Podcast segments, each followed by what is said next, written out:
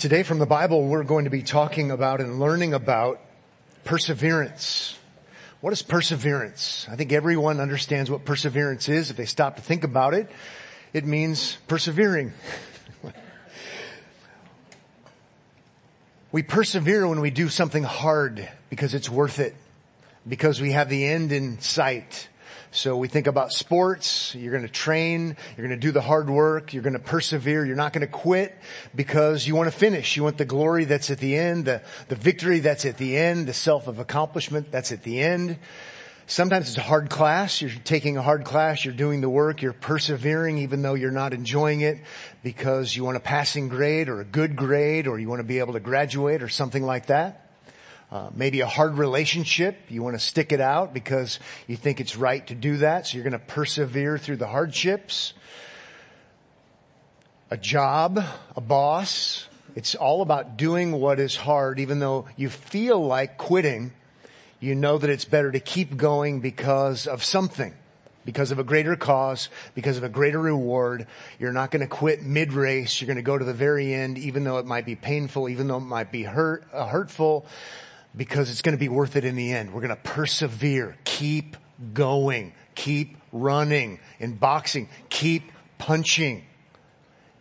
We all understand perseverance. We might not enjoy perseverance, but we get the idea. It inspires us too to watch movies about perseverance and to read stories about perseverance. And you, you think that, that's, that's great. That's awesome. That's inspiring to me to do hard things as well.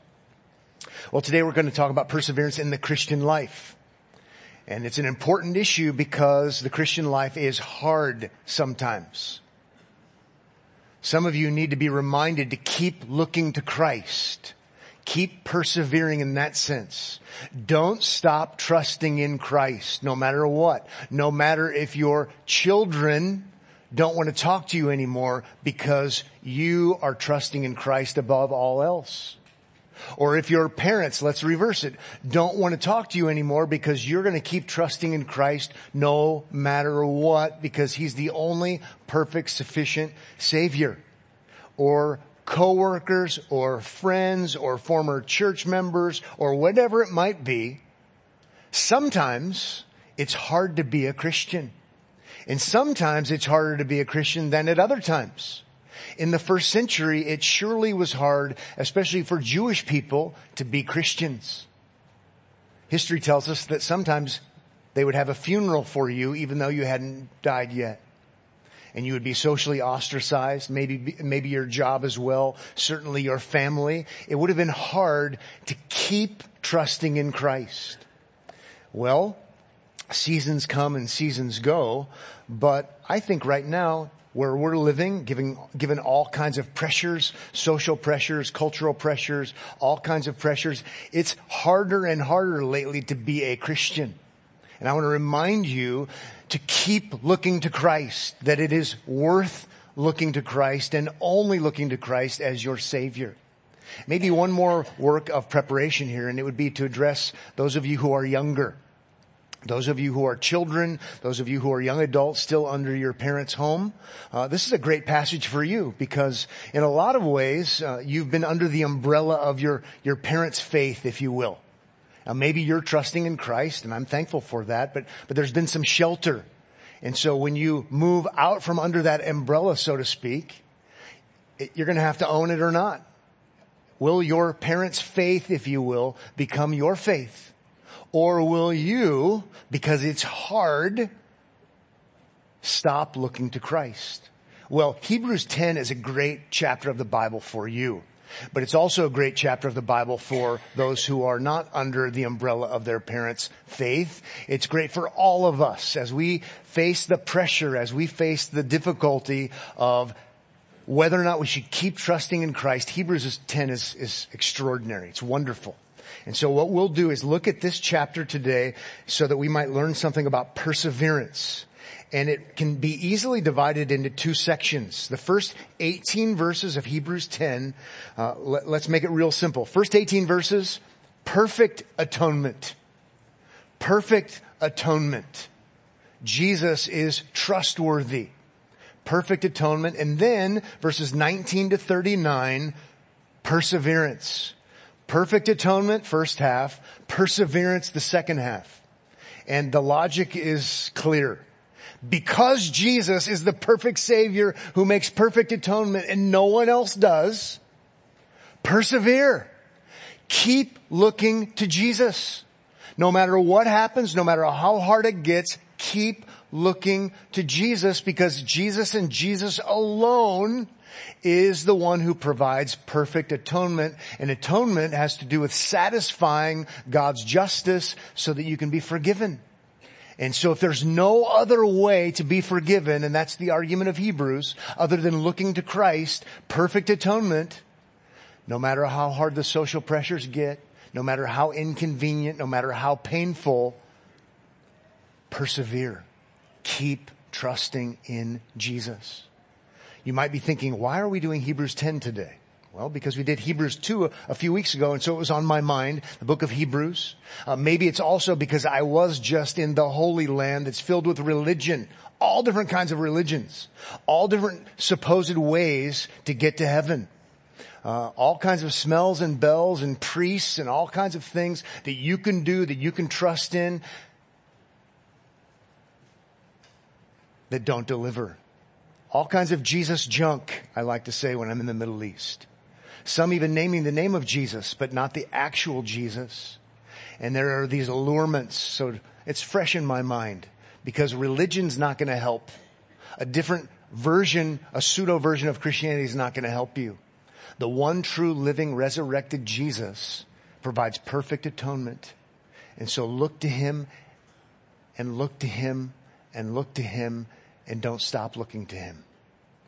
The second portion of Hebrews 10, the call to perseverance is affectionate, warm, compassionate, um, parental, pastoral, but it also is pretty strong. It's also rather severe for those of you who need it to be severe. Right? A letter written to professing Christians of all different kinds. And, and some are just needing some pastoral encouragement. That might be you. Others need some strong pastoral rebuke because you're really on the fence. And that's ridiculous. And so you're going to get that kind of flavor as well. So, whatever kind of encouragement you need to persevere, I trust you'll find it by the help of the Spirit of God today. Okay, let's jump right into Hebrews chapter 10 verse 1. It says, for since the law, shorthand for the old covenant system of sacrifices and priests and temple, for since the law has but a shadow of the good things to come, instead of the true form of these realities, instead of Jesus, the true form, the, the all-sufficient one, it, the old covenant system can, notice what it says, never, never by the same sacrifices that are continually offered every year make perfect or complete those who draw near. Notice the contrast, the shadow. And then we have, he says, the true form. So shadows aren't bad, shadows are good, but shadows are never the end in and of themselves. They're always anticipating the reality. Sometimes we say because of Colossians, the substance. Here he says the true form. And so we have to keep, keep in mind what he's doing here.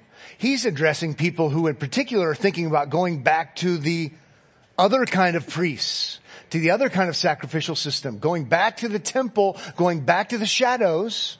When in reality, Jesus has come and He's the fulfillment. He's the real thing. He's the, as it says, the true form.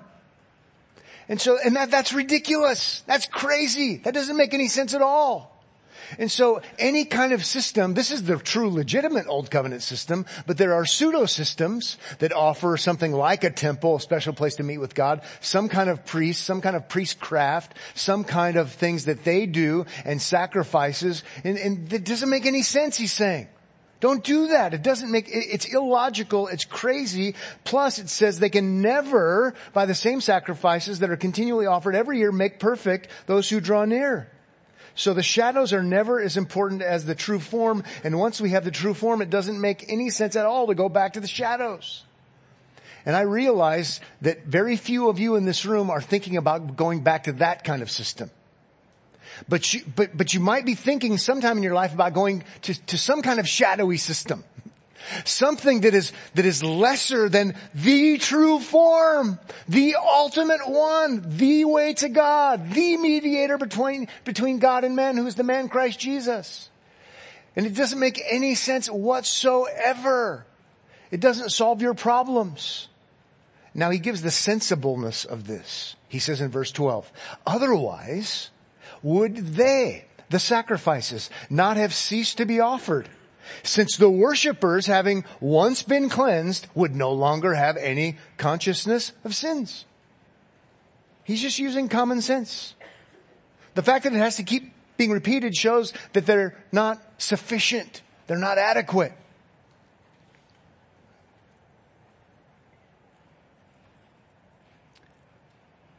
Thus, they're continuing. The fact that they're repeated demonstrates their lack of sufficiency. Verse 3 says, but in these sacrifices there is, there is a reminder of sins every year. So at least there's the reminder that you, you, you have a problem. You have a sin problem, which means you have a God problem. So there is that reminder at least. So may I say that if you're thinking about going somewhere other than to Jesus, well, you know, even a stop clock is right twice a day. There is one thing you can learn by repetition and all the things you have to keep doing and keep doing and keep doing. You know what you should be learning? It's not working. And do you have a sin problem. In one sense, I want to even say this is true religion, old covenant, shadowy religion, but in a certain sense, even false religion, shadowy kind of false religion at least serves some kind of purpose. It shows you that it's not working. Cause it's always do more, try harder. It's always some kind of thing that has to be done by someone else or you. And I want to at least use that as an illustration in your life. It shows you that you need Christ. That it's not working. Then, as if the point needs to be made more plain, verse 4 says, For it is impossible for the blood of bulls and goats to take away sins. The shadows never deliver. The shadows are never the real thing, so the shadows never really do the real things. It's always in anticipation. This is where Jesus enters sta- the stage. This is where Jesus becomes so central. We, we need Christ to be the true form. We need Christ to be the substance so that he will bring perfect atonement. How about verse five? Consequently, he's using all of these logic words. This just makes sense. Consequently, when Christ came into the world, he said, quoting Psalm 40, sacrifices and offerings you have not desired, but a body have you prepared for me? So if a body had been prepared for him, he's supposed to do something in this body prepared. Then in verse six it says, in burnt offerings and sin offerings you have taken no pleasure. And before we move on, we start putting the pieces together. There's a intentional design. Preparation had been made for the eternal son to become incarnate, to become one of us in this body, if you will, to do something designed by God that the shadows could never accomplish. They were always looking forward to this, looking forward to the prepared beforehand body for the incarnate one to do what must be done. I can't help but cross-reference in my mind and think, that's right, 1 Corinthians 15, as the last Adam, as the one of us human beings. Then verse seven, let's, let's keep going. Then I said, behold, I have come, right? To, to, to, occupy this body, if you will, to become a human being, become one of us. Behold, I have come, I love this, to do. I have come to do. He came to be one of us and he came to do something. Right? As a substitute. To do, what is it that he came to do? He, I came to do your will, O God. He's going to do all of the right things on behalf of those who would ever trust in Him. He's going to do God's will, not only that, as of the last Adam, but also as the great Savior, as it, as it is written of me in the scroll of the book. So pretty straightforward. A body to do so that all who trust in Him don't have to do so that we can rest. And it's not the perpetual sacrifices that don't actually ever deliver. We're going to look to the one who was given a body to do everything necessary. It's wonderful. Remember, salvation is by works. Don't let anyone ever tell you otherwise. But it's not by your works because you are a fallen human being and so all of your works even are unacceptable. He came to do everything necessary, to be the worker on our behalf so that we can rest in Him. Then it says in verse 8, when He said above, you have neither desired nor taken pleasure in sacrifices and offerings and burnt offerings and sin offerings. These are offered according to the law. Then he added, behold, I have come to do your will. He does away with the first in order to establish the second. So the, there is a divine intention for the shadows. They serve a good purpose. But do notice they come to an end. Even in the wording that he uses here, does away with the first in order to establish the second. They were always designed to anticipate the ultimate who is Jesus Christ the Lord, who is the ultimate temple, who is the ultimate priest, who is the ultimate prophet, who is the ultimate king. And so, whether it's this kind of shadow system or other pseudo shadow systems, doesn't make any sense for you to put your confidence in them. By divine design, they're done. They're done. Just as an aside, it seems strange to me that all kinds of professing Bible believing Christians somehow think we need to go back to the sh- shadowy system because of their view of prophecy. The book of Hebrews will ruin such views. They will ruin such views. So I'm here to meddle with your bad theology as the book of Hebrews has already meddled with mine. They're done. It's about Jesus. He's the one. Don't go somewhere else.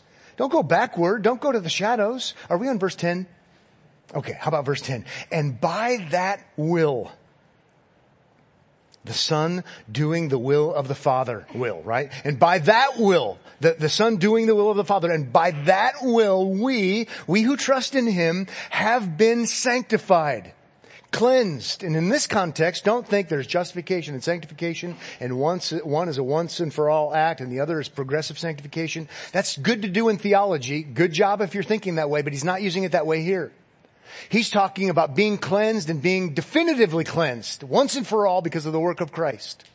That's what's happening here, clearly according to context. And by that will have, uh, we have been sanctified, made pure, right? White as snow through the offering of the body of Jesus Christ once for all. It's wonderful and grand and climactic in contrast to the sacrifices, sacrifices, sacrifices, sacrifices. Oh, those were shadows anticipating once for all. And so to the tender hearted, I want to say, please don't look anywhere else to the less tenderhearted, I want to say this. You would be a fool to look somewhere else because none of the other shadowy systems with priestcraft and all of the other things will ever deliver. Look to the one who does so once for all. It's wonderful. That's a reoccurring theme in the book of Hebrews. Verse 11 then, by way of contrast, and every priest, every priest stands daily at his service. So this isn't just Day of Atonement. This isn't just once a year. This, he's including other sacrifices. Every priest daily, notice, notice the double emphasis, at his service, offering repeatedly. So it's every priest daily offering, offering repeatedly the same sacrifices which can never take away sins. It's the same. It needs to be anticipating something better, something sufficient, something that's once and for all. It's, it's smacking of insufficiency. How about verse 12? But when Christ had offered for all time, right? So what a contrast it is there. It's the same repeatedly, never, daily, every priest, but when Christ had offered for all time, a single sacrifice for sins. Sufficient. It's a single one and it, it did what it needed to do. He sat down more on finality. He sat down at the right hand of God. Acceptable, done, exalted, the best place, the place of honor, the place of privilege, if you will, because it's sufficient. Again, keep looking to Christ. And we'd be foolish not to. But that's not the ending. Verse 13 says, waiting. And I, am going to inject there in light of chapter 7 verse 25 where Jesus always lives to make intercession for his people. My paraphrase, he's always alive, always active to make intercession for his people, claiming you as his own, waiting, but not passively, in other words waiting from that time until his enemies should be made a footstool for his feet. So he is our great, sufficient Savior, High Priest, always living to make intercession for us. But he is waiting, and we're waiting for this return. Hebrews also references Psalm chapter 2 that would give us a good picture of this. Second coming kind of thing. He is going to return. He is going to execute judgment, but he's waiting. He's waiting, but he's not waiting passively. Then it says in verse 14, for by a single offering he has perfected for all time those who are being sanctified, cleansed by his work. Single, not perpetual over and over again. Single, sufficient, adequate, perfect offering for all time. You get the idea that he's, he's using every like kind of word available to have you catch on that it's perfect atonement. Not lacking. Not to be repeated. Perfect atonement. Then it says in verse 15. Oh, let's stop there for a second. You all look like you need a little bit of a break. How could we think about this through analogy? There's no perfect comparison.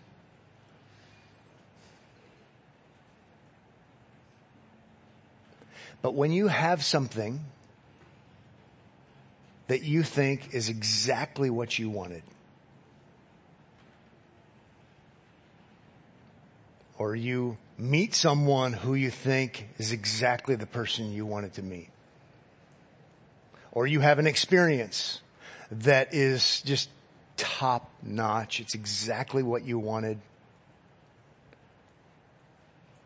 You leave fully satisfied from that meal that you paid all that money for. You get the idea. But those are just analogies for what will meet your greatest need ever. And it meets your greatest need ever perfectly, absolutely, positively, completely, sufficiently. That's what's being communicated in Hebrews chapter 10. Jesus is not a 99.9% savior. Jesus didn't do his best and now it's up to you.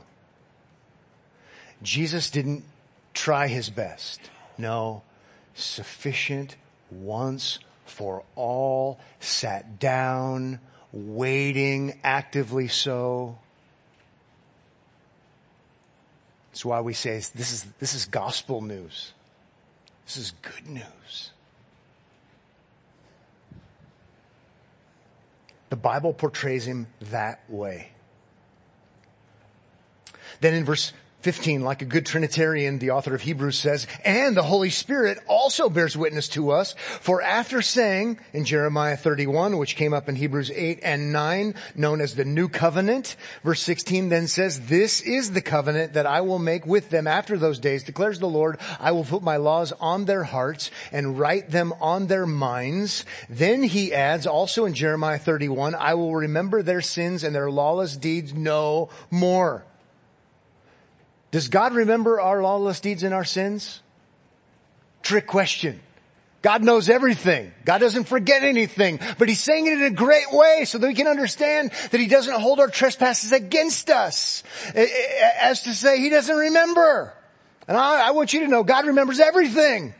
But because of perfect atonement, it's like he doesn't even remember that it ever happened because perfect atonement has been made. He sat down, done, finished.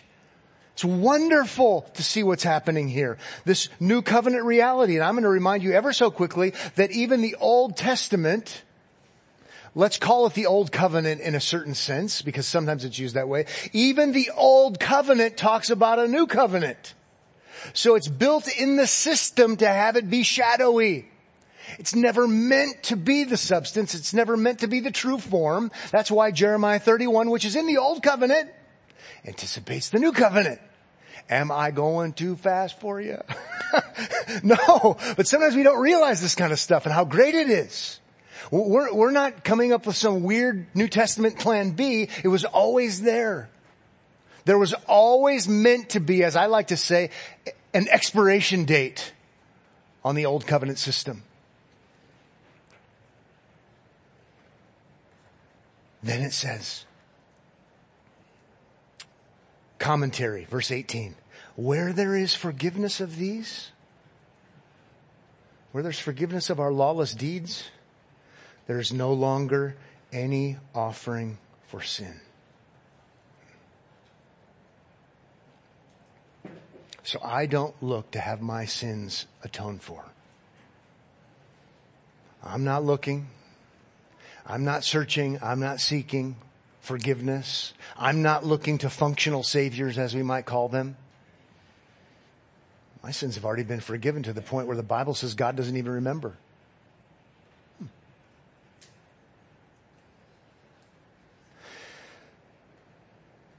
Okay. I hope you're enjoying this. I'm enjoying this. Now we shift gears to the second part. So I know I've been exhorting you to persevere already. I couldn't help myself. But the whole opening section is just designed for you to say, hallelujah, what a savior. It's all just designed for you to say, all of these imitation saviors, all of these shadowy deliverers, they don't deliver. They were never meant to deliver. They were always meant to, even the best of them, anticipate one who would come. You know, we could even think, well, I, we, we better move on. okay. So now it's going to be warm and pastoral or firm and admonishing. Like you would be out of your ever loving mind to look somewhere else to deal with your sin problem. And if you're looking to Christ, don't look somewhere else. That doesn't make any sense. Doesn't make any sense. Some are at a crossroads. Some are not. Verses 19 to 25. It's one long sentence, verses 19 to 25, not in the English translation that I'm using today, but it's one long sentence. Uh, grammarians would have us to know, Bible scholars would have us to know, which is probably meant to emphasize passion, maybe um, firmness, uh, enthusiasm, urgency. This is super important. You've got to know this. It's intense. Verse 19 says, therefore, therefore, in light of all that you've heard about Jesus, therefore, brothers, speaking affectionately, since we, he's including himself, since we have confidence to enter the holy places by the blood of Jesus, That is to go directly to God with boldness, without fear, without cowering, by the new and living, could be life-giving, resurrected, if you will, the new and living way that He opened for us through the curtain. Curtain used to keep people out of the holy place. Now it's torn down because of the finished work of Jesus. That is through His flesh right? The tearing of his flesh because he gives himself up for us to make atonement for sins on the cross. Verse 21, and since we have a great priest over the house of God, over the dwelling of God, let us, how about verse 22? Let us draw near with a true heart in full assurance of faith and with our hearts sprinkled clean from an evil conscience and our bodies washed with pure water. Notice this, this, true heart. I think the idea is you, you, are, you, are, you are truly trusting in Jesus. Not waveringly so, not half in, half out. You, as a Christian, you're trusting in Christ. And you're all in. You're not saying, well, Jesus, you know, I'm glad I've got him and I'm glad I have all these other priests. No, if he, if he brought cleansing so that God doesn't remember your sins anymore, you know what? He has all of your heart, all of your trust. I think that's the idea here. He even uses the sprinkling kind of verbiage from Exodus chapter 24. But here, this cleansing comes uh, from Christ. He's using the old covenant imagery, but bringing it into the new. Reminds me of Hebrews 4:16. Let us then with confidence draw near to the throne of grace that we may receive mercy and find grace to help us in time of need.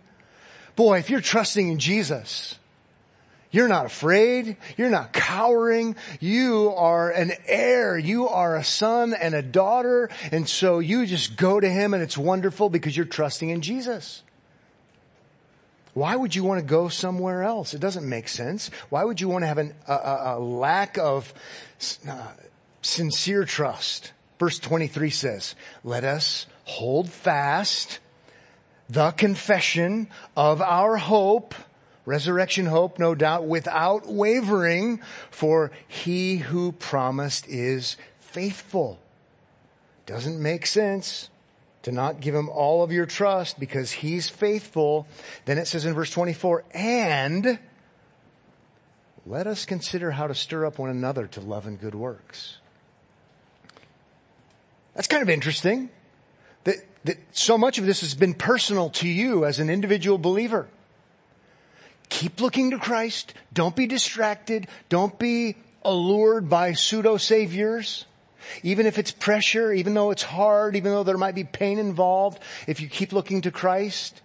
And so it's been look to Him, look to Him, look to Him, sufficient Savior. And not only that, now it's the one another kind of thing. You know what? You're going to find help by helping others and others are going to be able to help you. Part of this persevering thing that we do is not done in isolation, though we certainly are individuals. It's also a corporate kind of thing, which I think is pretty fascinating. Stir up. It says stir up. Oftentimes that, that uh, statement in those two English words is used negatively for anger or disagreement. But here it's positive.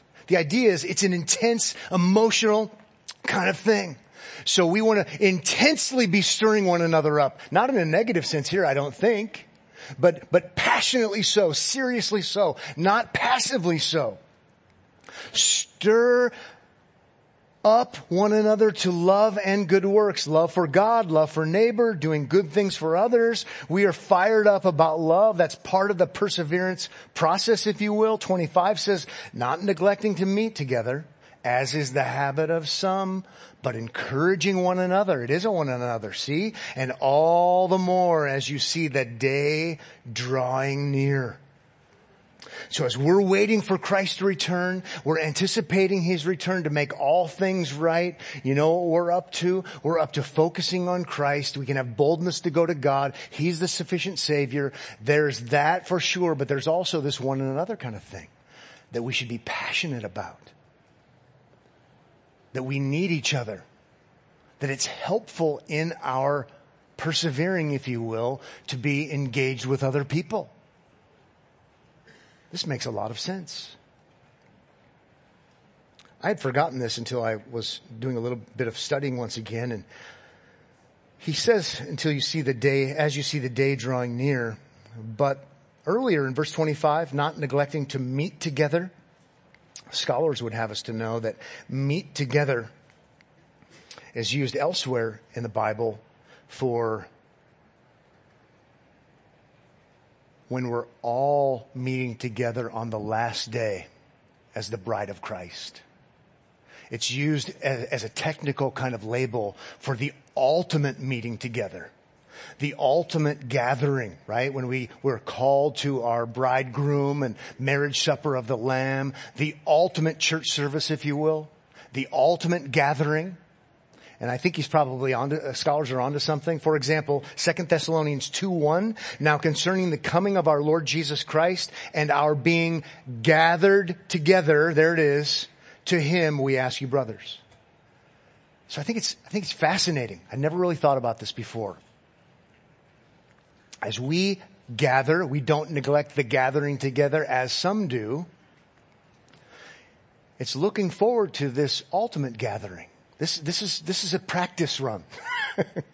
or, or maybe that's not a good enough way to say it. This is a foretaste, right? A foretaste of the ultimate gathering, all different kinds of people, all different ages, all different kinds of backgrounds, all different kinds of sin that needed to be forgiven. And what should we be doing as we wait for the ultimate gathering? We should be gathering. We should be gathering. It's this, do you want to use technical theological language? You don't need to know this to go to heaven, okay? Right? But it's this, it's, it's this eschatological uh, preview, if you will, foretaste, end times foretaste. Church gathered.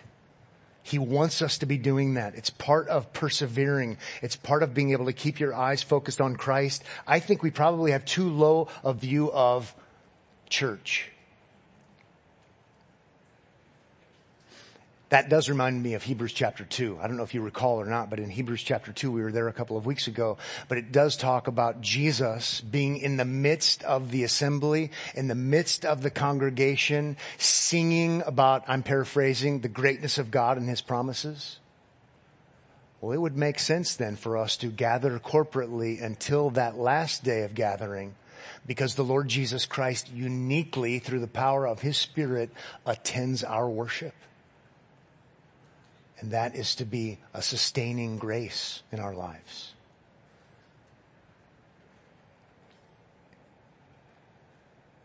I don't want to see a show of hands, but I want to say, how many of you like church? Sometimes I don't like church. Sometimes church, especially because I'm a pastor, um, is my biggest source of heartache and heartbreak.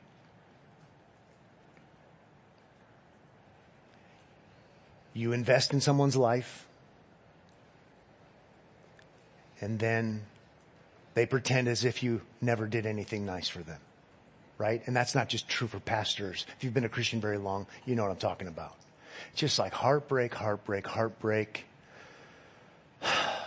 God save me from your people, as the bumper sticker says.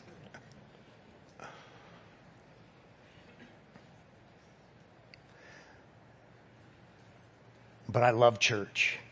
I love the corporate gathering. I'm so thankful that it's built in as part of the fiber of my life because of the effect on my life that I see and feel and sense. But I also know there's an effect upon my life that I don't see and I don't feel and I don't sense. But by divine design, it is helping me to persevere as a Christian. I am so thankful. I love church. I love it. I love it more because of even understanding passages like this. I need it in my life as I need you in my life, as we need each other in our lives, even to stir one another up with passion to love and good deeds.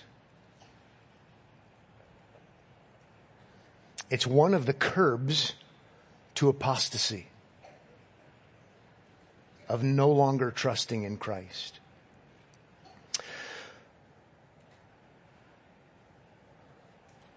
I took a class on the book of Hebrews years ago by Don Carson, and he said this about this next section. It's the most blistering part of the letter. So it does get severe here.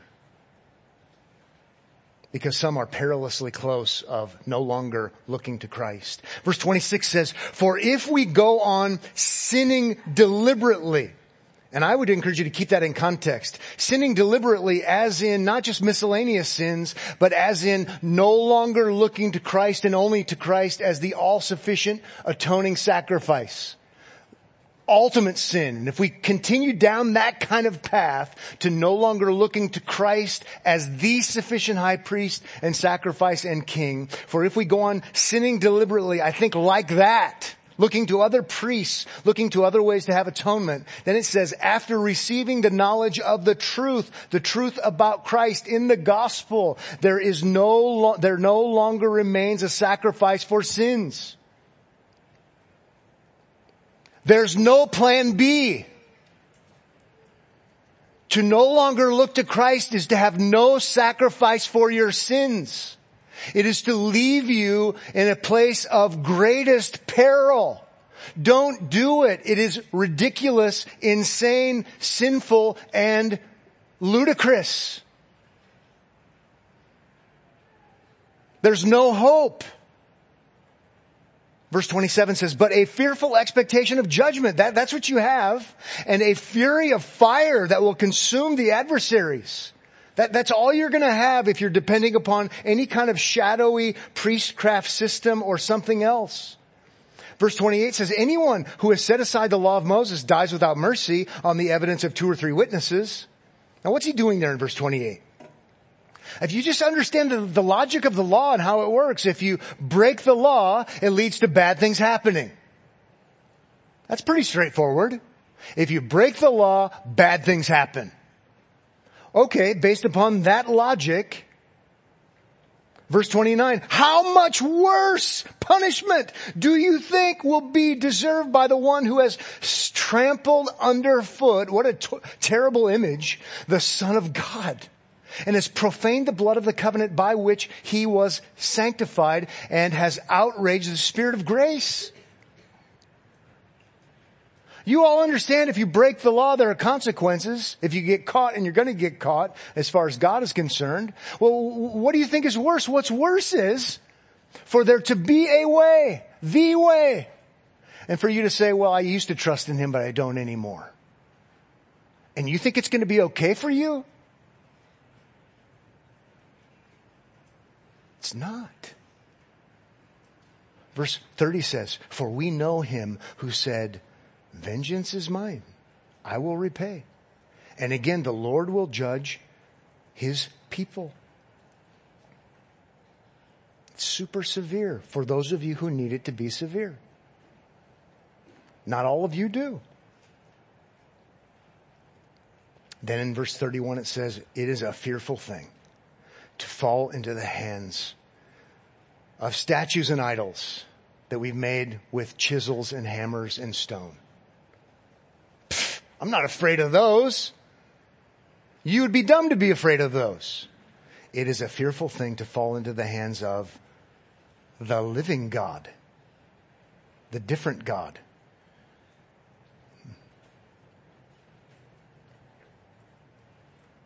And you know how you're going to fall into the hands of the living God?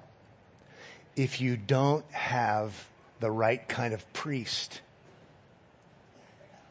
and you don't have the right kind of priest unless you have the priest who had a body designed for him and who came to do the will of the one who sent him. Now, more positively, verse 32, but recall, right? Let me remind you. I would want to say this to everybody, but I would want to say it to, to, just for right now for a moment, I want to say it to children who've experienced so many graces in the life of the church, having a Christian parent or Christian parents. This is applicable to all of us, but think about how many benefits you've received. learning about God, learning about His grace, learning about His mercy, hearing the gospel, having other people love you even when you're not lovely, Christian love, Christian experience. But recall the former days. After you were enlightened, you endured a hard struggle with sufferings. You, you were, you showed, showed like you were willing to persevere. 33, sometimes being publicly exposed to reproach and affliction, and sometimes being partners with those so treated. You understood what was right. You understood what was wrong. You understood that it's good to trust in Jesus, even if certain individuals don't like you anymore.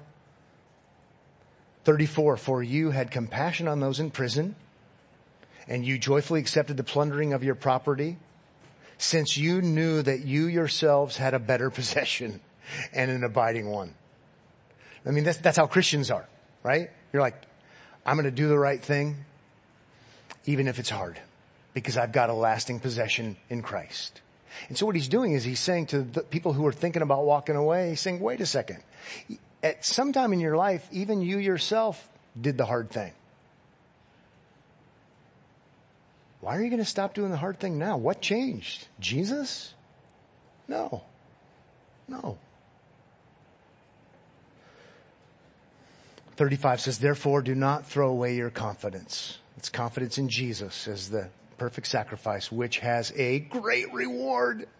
The eternal life reward for you have need of endurance so that when you have done the will of God, powerful reminder of the son who did the will of God and now you're doing the will of God by trusting in him who did the will of God. You may receive what is promised. For yet a little while and the coming one will come and will not delay, but my righteous one shall live by faith. And if he shrinks back, my soul has no pleasure in him it's, it's going to be over. It's going to be over soon enough. Keep looking to Jesus, the one who is the ultimate one spoken of as the righteous one, the Messiah, Isaiah 26, Habakkuk chapter 2, Habakkuk chapter 3. It will end one day. The short-term pain is just that, short-term pain. Keep looking to Jesus. Verse 39, but we are not of those who shrink back and are destroyed, but of those who have, the whole thing's been about this,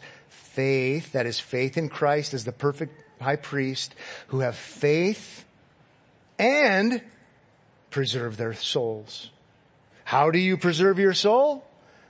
Not by what you do, but by the one you have faith in. And the call to perseverance is keep having faith in Him.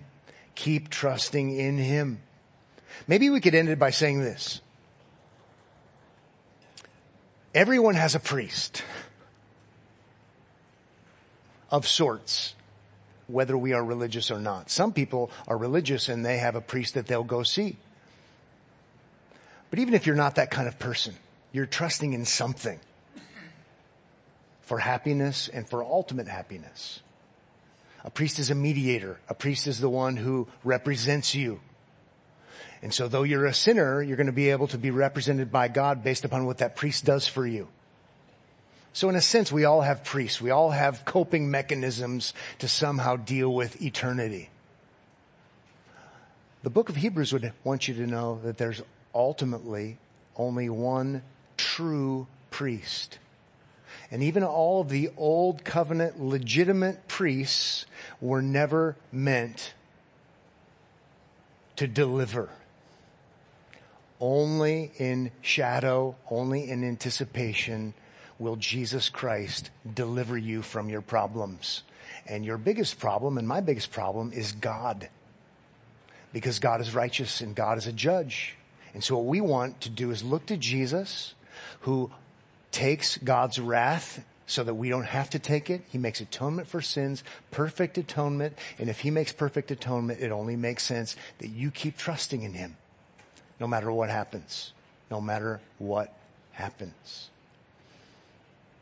I say, hallelujah, what a savior.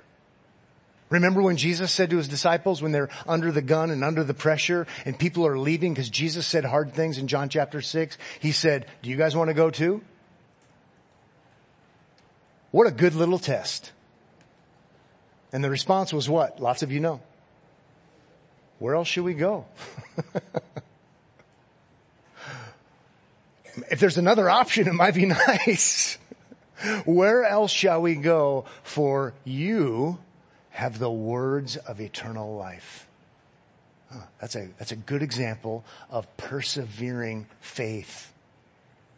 We're going to keep trusting in you because you're the way and the truth and the life and no one comes to the Father but by you.